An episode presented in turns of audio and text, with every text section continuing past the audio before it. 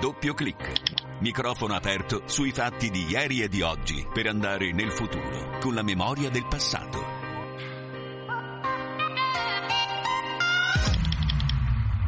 Luce Rossa, siamo in diretta, bentrovati da Andrea De Angelis. Questa è Doppio Clic, la macchina del tempo radiofonica giunta al suo 126esimo viaggio. Sarà un viaggio un po' particolare quello che faremo grazie a Damiano Caprio in regia Bruno Orti, tecnico del suono, perché non torneremo indietro di anni, decenni o addirittura secoli, come a volte abbiamo fatto insieme a voi di venerdì, ma appena di qualche giorno. Il tema è quello della disabilità. E allora abbiamo avuto modo come testata Radio Vaticana Vatican News proprio io, il sottoscritto e Alessandro Guarasci che come sapete è uno dei componenti fondamentali della squadra di doppio clic di toccare con mano, di conoscere storie eh, di persone diversamente abili. Lo abbiamo fatto in Ungheria, lo abbiamo fatto nel Mediterraneo, ma per introdurre le storie che voglio raccontarvi quest'oggi partiamo in realtà, allora sì che torniamo indietro di qualche mese, da, dallo scorso dicembre, quando in occasione della giornata internazionale delle persone con disabilità, Papa Francesco scrisse un messaggio, ce ne parla Silvia Giovarrosa. Il 3 dicembre 2022, in occasione della giornata mondiale per la disabilità, Papa Francesco riceve un gruppo di disabili in Vaticano. Accogliere le persone con disabilità e rispondere ai loro bisogni è un dovere della comunità civile e di quella ecclesiale, perché la persona umana, anche quando risulta ferita nella mente o nelle sue capacità sensoriali e intellettive, è un soggetto pienamente umano. Lo sguardo di Gesù, dice il Papa, era pieno di tenerezza e misericordia, soprattutto per coloro che erano esclusi dall'attenzione dei potenti di quel tempo. Ed è a quello sguardo che deve ispirarsi l'azione della Chiesa nei confronti di questi fratelli.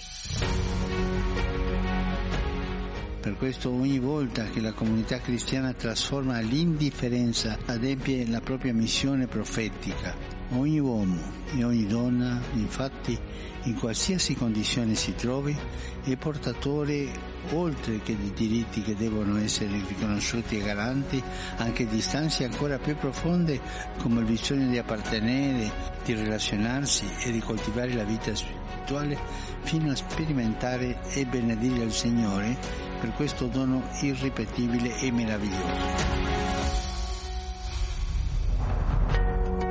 Non c'è inclusione, infatti, se manca l'esperienza della fraternità e della comunione reciproca.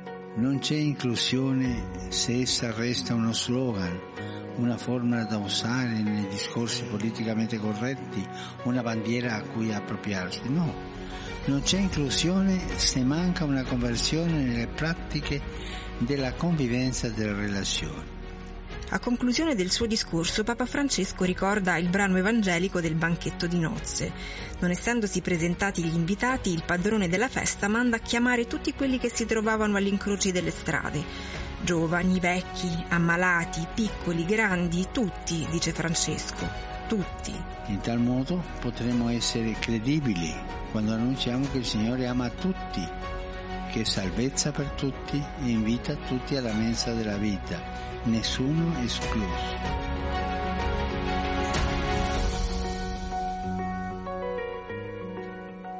E grazie dunque a Silvia Giovarrosa per averci fatto ascoltare le parole del Papa. In tante occasioni Francesco ha parlato di disabilità, ma in numerosissime anche ha incontrato eh, i disabili. In particolare nel recente viaggio apostolico in Ungheria il Vescovo di Roma ha voluto incontrare dei giovani disabili, quelli del, dell'istituto Beato Laszlo Batiani Stratman, che si trova appunto nella capitale ungherese. Io ho avuto il, il privilegio, la fortuna, mi viene da dire, di recarmi in quell'istituto due giorni prima che arrivasse il Papa e di raccogliere un po' quelle che erano le sensazioni di chi aspettava appunto il, il successore di Pietro, incredulità, emozione. Di questo ne ho parlato e ringrazio i colleghi del, del, della redazione podcast, Benedetta Capelli, ancora Medeo Monaco e Fabio Colagrande per aver costruito poi quella che è carta d'imbarco. Vi consiglio di ascoltare questo, ma anche gli altri viaggi apostolici del Papa su vaticanews.va. Basta scrivere appunto carta d'imbarco hanno costruito eh, un, un, racconto nel quale si parla anche appunto di questi giovani. Andiamo ad ascoltare un estratto.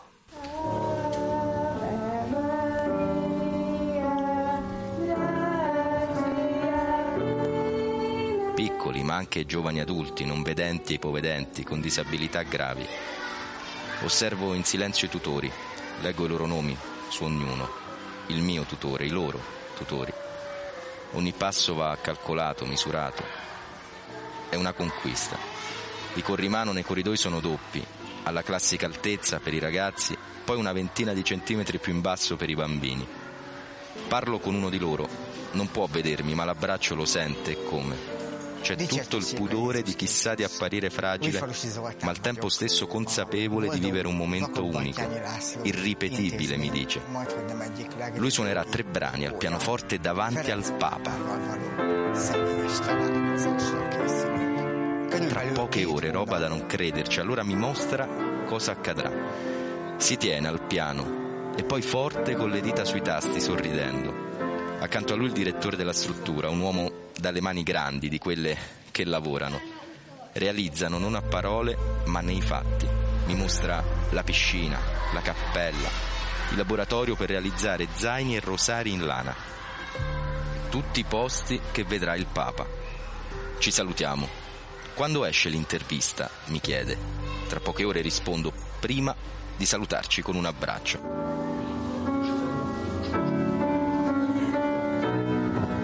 Francesco ha mostrato quella prossimità che chiede a tutti noi sempre. Lui sulla sedia a rotelle insieme a tanti che utilizzano lo stesso strumento per spostarsi in questo centro. Grazie tante a tutti voi per l'accoglienza e la tenerezza. Grazie per i vostri canti, per i gesti. Grazie signor direttore perché lei ha voluto cominciare quest'atto con la preghiera di San Francesco. Questo è il cammino evangelico questo è il cammino di Gesù.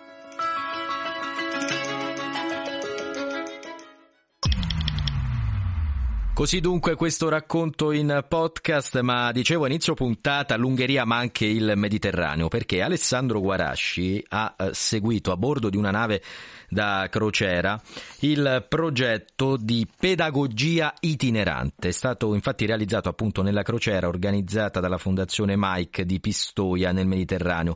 Si è concluso pochi giorni fa a bordo di una nave, c'erano una cinquantina di disabili accompagnati dalle loro famiglie e anche dal personale sanitario. Alessandro Guarasci assieme a Giovanni Tonello del settore multimedia hanno seguito questi giorni così particolari Devo dire, con Alessandro poi abbiamo parlato anche a microfoni spenti, mi ha detto è incredibile vedere come il mare possa trasmettere delle emozioni a tutti, veramente nessuno escluso, in particolare a questi giovani che talvolta altro che mare mi verrebbe da dire, non so se Bruno e Damiano sono d'accordo, al di là del vetro, però le barriere architettoniche davvero impediscono a chi è diversamente abile di avere una vita un po' eh, normale, figuriamoci davanti alla libertà assoluta che è il mare, cosa hanno potuto provare questi ragazzi. Ascoltiamo allora il contributo di Alessandro Guarasci. È possibile tramite una crociera fare un percorso di cura per i diversamente abili? Bene, grazie. Ciao. Alla prossima. Buon viaggio. Grazie mille, scusate, grazie. Ciao. Allora iniziamo noi dalla fine di questa crociera, appunto dall'arrivo a Genova. La scorsa settimana abbiamo seguito una cinquantina di diversamente abili che assieme alle loro famiglie la Fondazione Maica ha portato in crociera.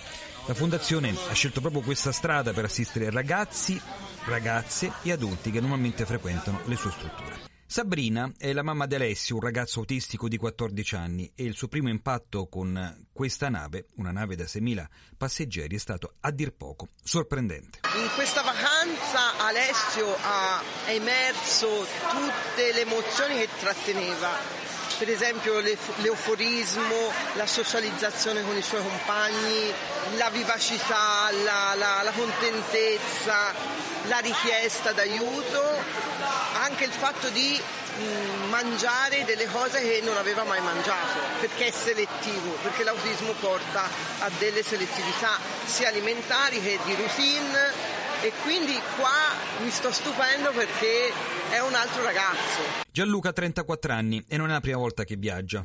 Ma questa crociera è in qualche modo speciale. Qui ha trovato i suoi terapisti, il contatto con il mare, l'aria gli dà un'altra prospettiva. L'aria del Mediterraneo per lui è aria di libertà ed è più ossigeno per chi, appunto come lui, a volte è costretto a girare con la macchinetta per respirare. Allora, un modo di, di, di diciamo, un modo più differente.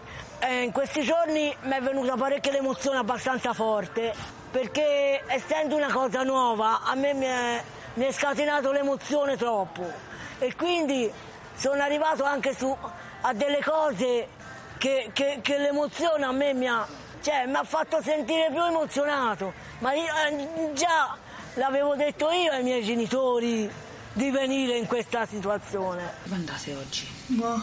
Io lo so. No. Io Monna. lo so dove Monna. andate con la Marta, sì. Monna. Oggi la tua maestra ti porta, vi porta, lo vuoi sapere? Sì. Sì. A vedere la pista di pattinaggio. E quello che vi abbiamo voluto raccontare oggi è anche il rapporto molto palestra. stretto che nasce tra queste ragazze e questi ragazzi diversamente abili e i loro operatori. Quasi un rapporto familiare, un rapporto, diciamo, come quello che c'è tra un fratello e una sorella, affidandosi davvero in toto per una pedagogia itinerante. Grazie Alessandro per averci conduto, condotto, conduto, conduto non, non esiste, una prova che non esiste, ma l'emozione evidentemente è giunta fino a questi microfoni, condotto sulla nave, torneremo tra un attimo su quella nave con un'altra intervista, però riandiamo invece in Ungheria perché quel ragazzo che suonava il pianoforte, che avrebbe suonato e poi ha suonato appunto il pianoforte per il Papa, lo abbiamo intervistato grazie all'aiuto della collega ungherese Agnes Gedo. Sentiamo cosa ci ha detto. Mi chiamo Zoltán. Újfalusi, uno degli abitanti che da più tempo si trova nell'istituto eh, dei non vedenti Battiani Stratman László. Circa due mesi fa abbiamo visto la notizia su internet che Papa Francesco visiterà l'Ungheria e verrà a trovare personalmente anche noi disabili nel nostro istituto. Eravamo felicissimi e subito ci siamo messi a preparare un programma, uno spettacolo per lui. Non possiamo mai essere abbastanza grati a, a Dio perché ci ha concesso questo incontro con il Santo Padre. Ripeto un'altra volta, ringraziamo tantissimo il Santo Padre per aver scelto noi. Hogy minket választott. Siccome avrebbe potuto scegliere anche fra altri istituti, volna több más intézmény közül is, és ő mégis a lui invece ha preferito quelli più leg- bisognosi, quelli più disabili, più vulnerabili e tra loro ha scelto noi. E tra loro ha scelto noi, non dimentico gli occhi di, di questo ragazzo perché è stato davvero un momento particolare. Poi ci, ci siamo abbracciati in realtà e lui non, non poteva ovviamente vedermi, però riusciva a trasmettere quelle emozioni, anche quel. Quasi una lacrima è scesa dai, dai suoi occhi, anche se era poi il, il sorriso a prevalere solo all'idea di attendere, appunto, come detto il Papa. Torniamo allora su quella nave, eh, lasciamo l'Ungheria, torniamo nel Mediterraneo grazie a un'intervista realizzata appunto da Alessandro Guarasci perché a bordo di questa nave così particolare da crociera, che in realtà è una nave eh, come, come quelle che conoscono chi si è potuto recare in crociera, aveva però degli ospiti speciali in questa occasione e c'erano anche dei volontari, eh, persone un po' di tutte le estrazioni sociali che avevano deciso e che decideranno, siamo sicuri anche in futuro, di donare un po' del loro tempo libero alla Maica, chi ha organizzato questa crociera. Tra loro c'era anche Luca Gori, che è docente di diritto pubblico alla Sant'Anna di Pisa. Ascoltiamo cosa ci ha raccontato. Mi ha dato il metodo proprio per continuare a guardare alla realtà degli esseri umani e del loro stare insieme, no? anche nel momento in cui si pone testa solo allo studio. E peraltro, come dire, io avverto molto forte un debito di riconoscenza nei confronti appunto della formazione che ho ricevuto in questa realtà, per cui tutto ciò che io posso, come dire, oggi da studioso, da, da professionista, posso restituire a questa realtà, come dire, io credo sempre di continuare a essere in debito rispetto a quello che posso fare per questo, per questo mondo. Insomma. Senti, c'è tutti questi anni ti è rimasto particolarmente impresso un volto, una storia, una situazione che ti ritorna periodicamente? Il fatto dire, di, di come eh, oggi eh, l'allungamento, l'allungamento della vita delle famiglie e delle persone con disabilità ci porti al fatto di doverci prendere cura non solo delle persone con disabilità ma di tutto il loro nucleo familiare e quindi tante storie di genitori no? che si trovano a essere anziani, a essere soli, da qualcuno anche qui presente e quindi non, allargare lo sguardo non solo alla persona con disabilità ma a tutto il contesto familiare nel quale vivono, alla comunità nella quale vivono, al territorio nel quale, nel quale vivono e queste sono le storie che mi, che mi colpiscono di più. Quindi dire, le storie di, di, genitori che dopo aver lottato una vita magari si ritrovano soli con la persona con disabilità, con il figlio, con la figlia e hanno dire, da, da, intraprendere ancora una lotta anche nella terza età. Questo è uno dei, dei tratti che mi, mi, colpisce, mi, colpisce, sempre di più. No? Si, guarda, si, vede sempre la terza età come le, viene chiamata l'età libera e in questo in questo contesto quasi finisce per essere la fase terminale, crepuscolare, ma proprio difficile, angosciosa, angosciante.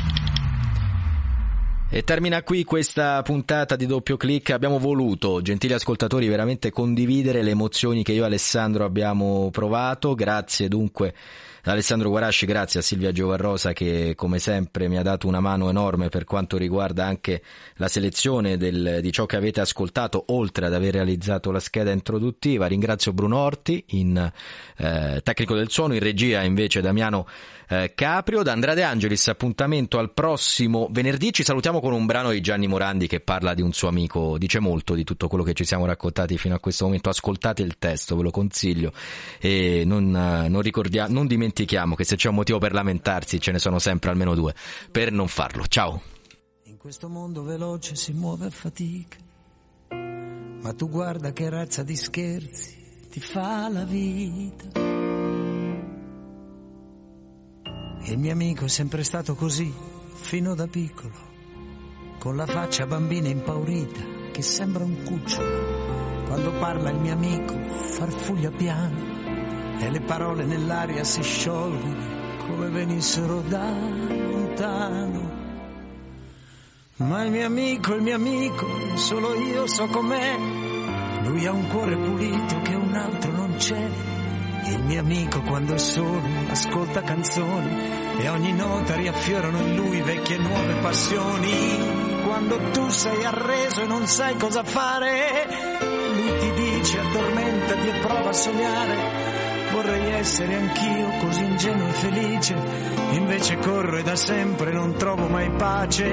Il mio amico almeno è una bella persona, uno strano violino con le corde di seta, in un mondo distratto che cinico suona. Questo grande concerto che in fondo è la vita, il mio amico non parla mai di odio e sfortuna, anzi dice era peggio non essere nato non avrei mai potuto vedere la luna e tutte le altre bellezze che Dio ha creato.